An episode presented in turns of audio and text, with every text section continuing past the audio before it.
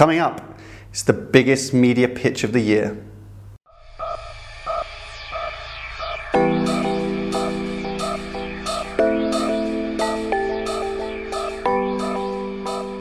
Hello and welcome to IDCom's Media Snack, episode 64. So today we're focusing on what is likely to be the biggest media pitch of the year. That's right. Procter and Gamble have announced uh, a, a, European media review. Yep. Uh, we assume about five hundred million dollars, something mm-hmm. like that, in play. Yep. Uh, and stay tuned because at the end we'll be giving you details of an exclusive webinar that we're running next week, uh, with which will give suggestions to marketers on how to react to Mark Pritchard's five uh, media transparency action points. All coming up on Media Snack in just the time it takes to eat a sandwich. Okay, so uh, P&G, one of the world's largest advertisers, or the world's largest advertiser, I think we've talked a lot about in the last 10 days, not least yeah. because of Mark Pritchard's uh, barnstorming speech, uh, you, which you can see in last week's episode. Mm-hmm. Um, but at the same time, not connected, they've announced a European wide review of their media agency contracts, right? That's right. So we, we first heard about this in the summer, in yeah. June, when uh, P&G announced that they were looking to review their kind of media agency contracts. Yeah. Um, that became official last week, mm-hmm. and they announced that they were putting up uh, all of their media agency contracts up for review across uh, the UK, Ireland, certain key northern European markets yeah. and the Nordics as well. Yeah. We think about half a billion in play. Mm-hmm. Uh, most of the big holding groups are going to be competing for this. It's going to be a massive prize. Because the incumbents, uh, so Publicis Group, Starcom has the UK business. Uh, right. I think we think Mediacom, WPP's Mediacom has a lot of the European business. That's right. Dentsu have a lot of southern uh, European markets as well. Invited they're invited, and obviously there's Omnicom, right? So yeah. Omnicom are going to be going into bat, we think, with Hearts and Science, yeah. because they've got the the, the P&G business in, in the US. Yeah, exactly. And we talked about that back in the summer. So in a previous episode, w- there was the announcement that Hearts and Science were going to launch in the UK. We assumed that that was something to do with. Uh, a potential P&G review, mm. uh, and Hearts and Science. That's the model that was created for P&G's business in the US.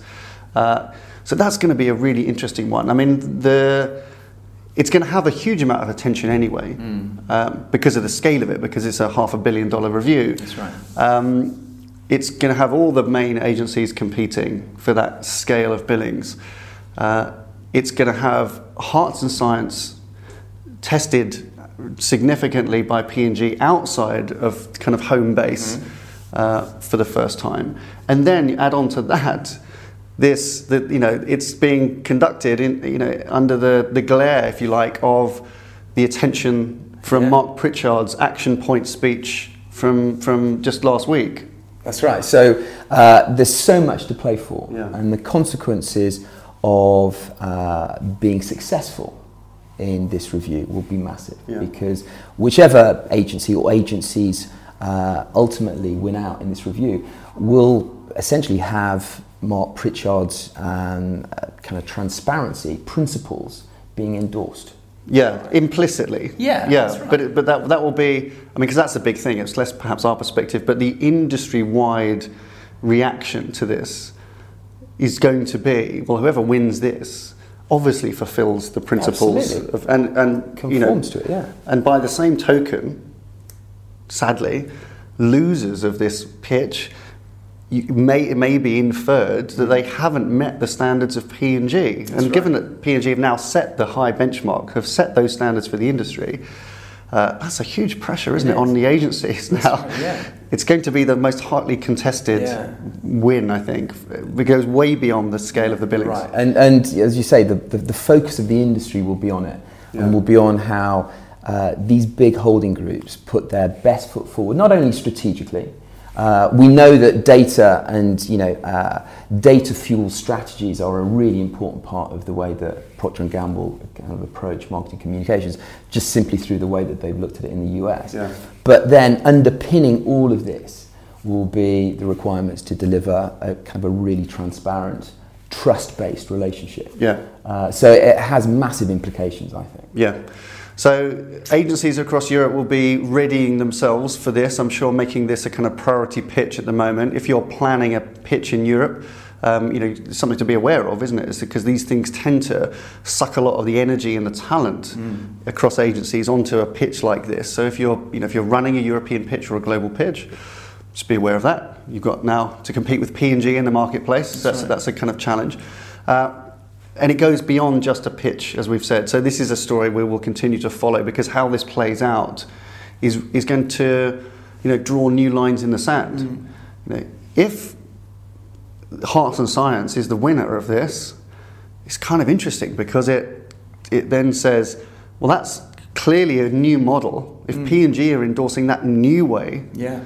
Uh, does it reflect on all the all the kind of traditional media agencies as being the old world versus the new world? That's e- one thing. Absolutely, but then equally, you've got Starcom, who's the incumbent, uh, recently gone through a, a massive reorganisation yep. through Publicis Media. Uh, Steve King will not want to be. Uh, you know, uh, putting that account under any kind of further scrutiny. You know, he will want to make sure that he kind of retains that yeah. as, a, as a business. Yeah. Um, and you know, you but maybe it will create. I mean, what I was going to say is that maybe it would create a new model. I mean, Omnicom would kind of stretch to create Hearts and Science as a mm. result of the US brief. You know, this is kind of thing that might trigger the other groups to really think about other disruptive models of media agency. So I think you know, and it's under these pressures, right, that diamonds are created. We're going to see something new happen, and that's that's exciting. It's absolutely fascinating. We'll follow it.